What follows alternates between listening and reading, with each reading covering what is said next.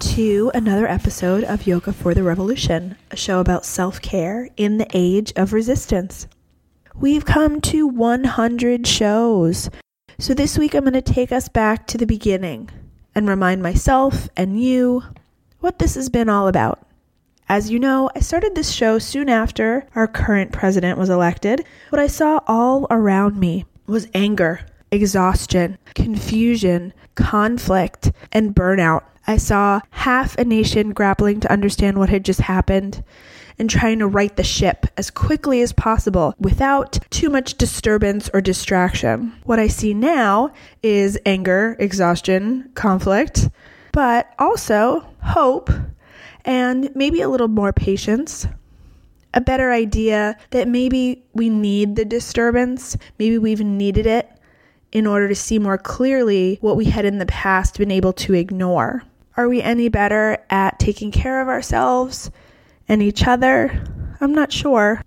But trying to right the ship as quickly as possible, while I get it, I think we need to see it upside down. We need to stare at the underbelly and all the barnacles and be uncomfortable and be okay with being uncomfortable and act from there. I think at first we were moved to act so quickly because we didn't want to admit what was really happening. We didn't want to look at what was happening, and the quicker we could fix it, the faster we could get back to quote unquote normal, the less we would have to think about it or feel it.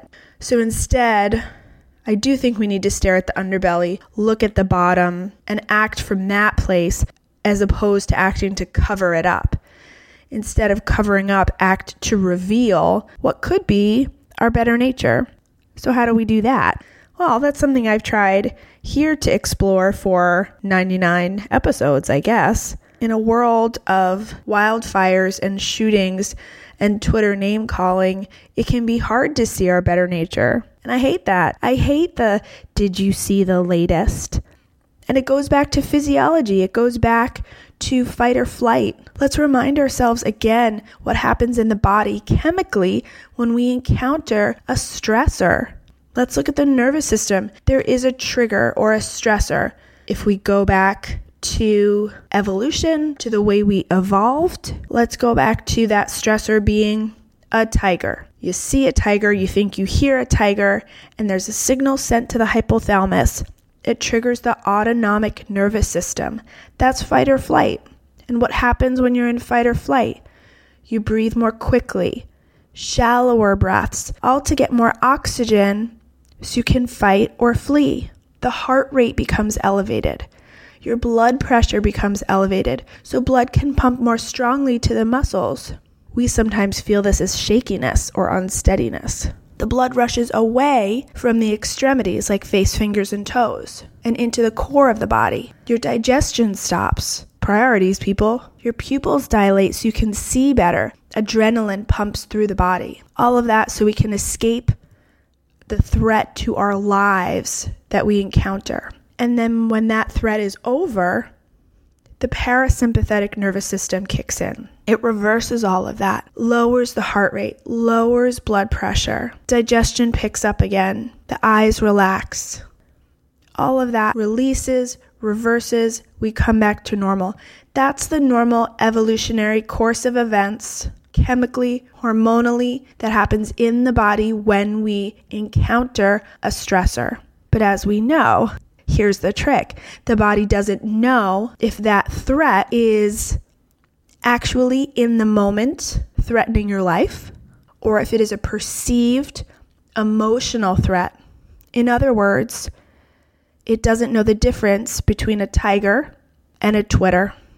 It simply can't tell. Your brain knows, if you think about it, you know, but the hormones involved here are primal. They're not discerning. Every did you hear the latest every tweet has the potential to send us into a fight or flight response. And because Twitter and the news cycle is so relentless, we never quite come down because that's the nature and the speed of our current environment. We live in Vata times, to reference Ayurveda cold, fast, light, mobile. And what is more Vata than Twitter? Than our news cycle, our daily lives. We are in constant motion and constantly feeding ourselves information too quickly to possibly be able to digest it all, which leads to imbalance. All those stressors can lead to low level chronic anxiety that shows up as high blood pressure, skin disorders, digestive problems, problems with sleeping, with vision, with irritability. We live on the edge of our seat and it's not stopping anytime soon. Blue wave or no blue wave, the perpetual motion machine is in good working order. There will always be more news, more information, more emotion, more prompts for action. Always. That doesn't stop. So we have to choose. We have to decide as individuals how best to receive the onslaught. How can we survive it? How can we thrive during it? How can we help ourselves and other people? There's no easy answer, obviously, but the first step is actually not that hard. And we know that because we know all the steps it takes to get to that state of constant anxiety. So, all we need to do to move away from it is reverse the chemical reaction in the body. We can shift what's happening physiologically to get us out of fight or flight. We know that we can't change the fact that there's a 24 hour news cycle. We know that when we act from a place of panic or stress or anxiety, we don't often make the most discerning, best decisions towards right action. And so we must take ourselves out of that state of panic, out of fight or flight, in order to proceed, in order to live which seems like a big task, and it is. It's not necessarily easy, but it is simple. All it takes for the first step is the breath. Conscious awareness of the breath. What happens to our breath in fight or flight? It's shallow and it's rapid. To reverse it, we balance. We go deep and slow with the breath. And this acts like the beginning of a giant U turn.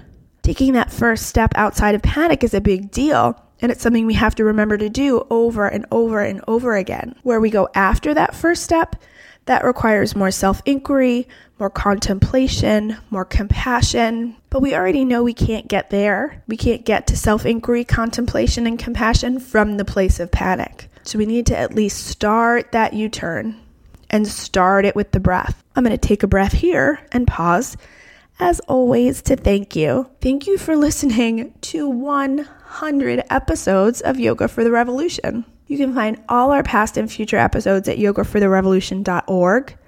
You can still subscribe if you so choose. Although, as you know, this episode represents the final in our regularly scheduled programming. I'll likely do more here and there. So, if you want to be sure that those special episodes make it to you, then be sure to subscribe at Apple Podcasts, Pocket Cast, Google Play, or wherever you listen to podcasts. You can also sign up for the newsletter. I've been sending out about one a month, so nothing too spammy there. I'll be sure to let you know what I'm up to, any workshops or classes that I have coming up, any thoughts from behind the mic, and maybe I'll shoot you a little note after the babies arrive just to say hello. Sign up for the newsletter at yogafortherevolution.org slash subscribe. Yoga for the Revolution is on social media at facebook.com slash yoga for the revolution. Same on Instagram. And on Twitter, you can find us at Y underscore F underscore T underscore R. And you can also follow me on Facebook at Carrie Ingoglia Yoga. So that's facebook.com, Carrie Ingoglia Yoga. C A R R I E I N G O G L I A Yoga. Before I leave you this time around, Let's practice breathing. You can do this anywhere. If you're standing up or if you're in a chair, place both feet on the ground evenly. And if you're sitting, sit up tall. Ground whatever part of your body is rooted to the earth. And then grow the spine long from there. All of that is to make room for the lungs. Breathe normally. From here, take a deep breath in and sigh it out breathing in through the nose, letting it go through the mouth. Inhale through the nose and exhale, let it go.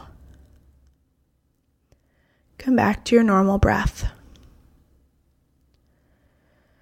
The next thing we're going to do is we're going to breathe in on a count of five, As if you're sipping air in through the nose, we're going to hold that for two counts.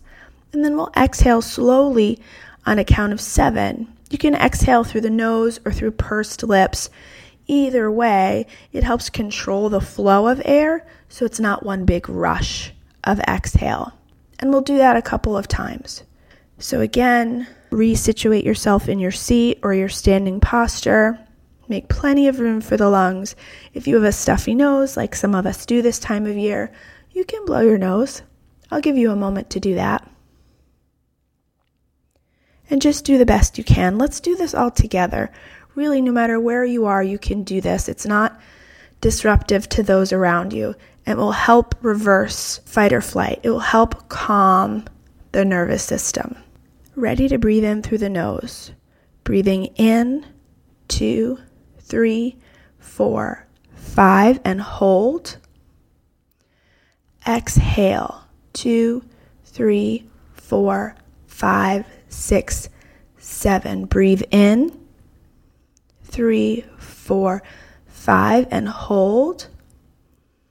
Exhale, two, three, four, five, six, seven. Breathing in. And hold. Exhale. Five, six, seven. Release control of the breath. Return to your normal breath. You can remain with this breath, or if you're feeling coordinated, we'll add some body awareness. Your lungs are three dimensional, and breath can be big and take place throughout the majority of your torso. So, as we know, normally for most of us, we breathe high up in the lungs. That's when we say we have a shallow breath. The lungs right underneath the collarbones. And that's why sometimes you'll see or you can imagine a, a, heaving chest in moments of panic. But the lungs go longer past your floating ribs, so down into where you might imagine the belly to be. There's also a front and back. So you have lungs in the back body three dimensional, side to side. So let's practice feeling the breath throughout the body. You can do this with touch, you can bring your hand to different parts of your body, or simply your awareness. It depends on where you are and what your comfort level is. Start now with your hand or your awareness on your belly, right below your belly button. As you breathe in and out, just for a moment, feel the rise and fall of the belly. As you breathe in, the belly expands. As you exhale, the belly contracts, coming towards the spine. Breathing in and out, feel the rise and fall of the belly. Breathe in through the nose, feel the expansion of the belly for five. Hold. Exhale. Once again, breathe in, feel the belly. Two, three, four, five, hold. And exhale through the nose. Two, three, four, five, six, seven. Breathe in. And hold. Exhale. And release. Release control of the breath, come back to normal. Now bring your hands or your awareness to your lower ribs, to the sides of your body. For a moment, as you breathe, just feel the expansion of the rib cage side to side as you inhale. And then as you exhale, the ribs come together. Inhaling, the ribs expand. Exhaling, they come together. And now we'll add our counting with the long exhalation, breathing in through the nose for one, two, three, four, five, and hold. Exhale, two, three, four, five, six, seven. Inhale and hold. Exhale. Breathing in, two, three, four, five, and hold. Exhale two, three, four, five, six, seven. Let it go. Let control go of the breath. Now bring your hands or your awareness to just below the collarbones and breathe in and out. Notice if you can feel any movement here.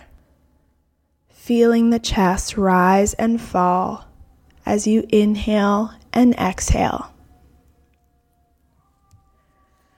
Breathe in through the nose for one and hold. Exhale, two, three, four, five, six, seven. Breathe in. Hold the breath. Exhale. Breathe in. Hold. Exhale. Let that go. Return to your normal breath. Resituate yourself. Shake it off. Bring awareness back to your feet. Adjust what you need to. Come back to your breath again. We're going to put it all together belly, ribs, and upper chest. We'll focus a little bit less on the counting now and more on connecting the body awareness to the breath. Feet planted firmly, spine is long. Breathing into the belly, ribs, upper chest, and hold. Exhale, chest, ribs, and belly. Inhale, belly, ribs, upper chest, and hold. Exhale, chest, ribs, belly. Inhale, belly, ribs, upper chest. Pause. Exhale, chest, ribs, low belly. Release control of the breath. Let it go. If your eyes are closed, you may want to open them slowly, come back to wherever you are. Take this with you. These really simple breathing techniques you can do anywhere, at any time, to bring your body back into balance, to help start the U turn away from panic towards balance which is the only place from which we can take right action. So until next time, keep breathing and live to fight another day.